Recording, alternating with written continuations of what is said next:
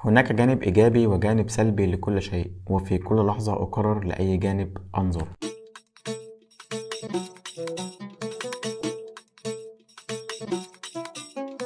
يا أهلا وسهلا بيك في سلسلة كتاب مميز بالأصفر. الكود بتاع النهارده بيقول هناك جانب إيجابي وجانب سلبي لكل شيء وفي كل لحظة أقرر لأي جانب أنظر. كل شيء في حياتنا إحنا بنعتقد إن هو ده أفضل حاجة أو إن هو ده أحسن حاجة. برغم إن دي نظرية غلط جدا لو جيت تفكر كده بشكل فيه تركيز شوية هتلاقي إن أي حاجة في حياتنا ليها جانب حلو وجانب وحش ليها مميزات وليها عيوب. بس أنت دايما بتختار الحاجة الأكثر مميزات أو الأقل عيوبا زي ما بنقول. واتكلمنا في النقطة دي في الفيديو بتاع إزاي تاخد قرار معين وقلنا إن الناس كتير جدا لما بتيجي تاخد قرار بتعتقد إن القرار ده لازم يكون قرار صائب لازم يكون قرار أفضل قرار أنا أخدته في حياتي. ورغم إن لو جه يفكر زي ما قلنا مفيش حاجة اسمها أفضل قرار في حياتي ومفيش حاجة اسمها أفضل حاجة في العالم أو أفضل حاجة في الحياة. كل حاجة ليها جانب سلبي وليها جانب إيجابي زي ما الاقتباس بيقول أو زي ما المقولة بتقول. وأنت ونظرتك للحاجة أو أنت ونظرتك للشيء أنت ممكن تشوف المميزات الحلوة فتقدر تستخدم الشيء ده بشكل كويس. وممكن تكون شخص متشائم شوية بيبص للحاجات السلبية أو النقط السلبية. ففي الأول والآخر أنت ونظرتك أو أنت ورؤيتك فالمهم إنك تحاول دايما تركز على المميزات وتركز على الجوانب الإيجابية.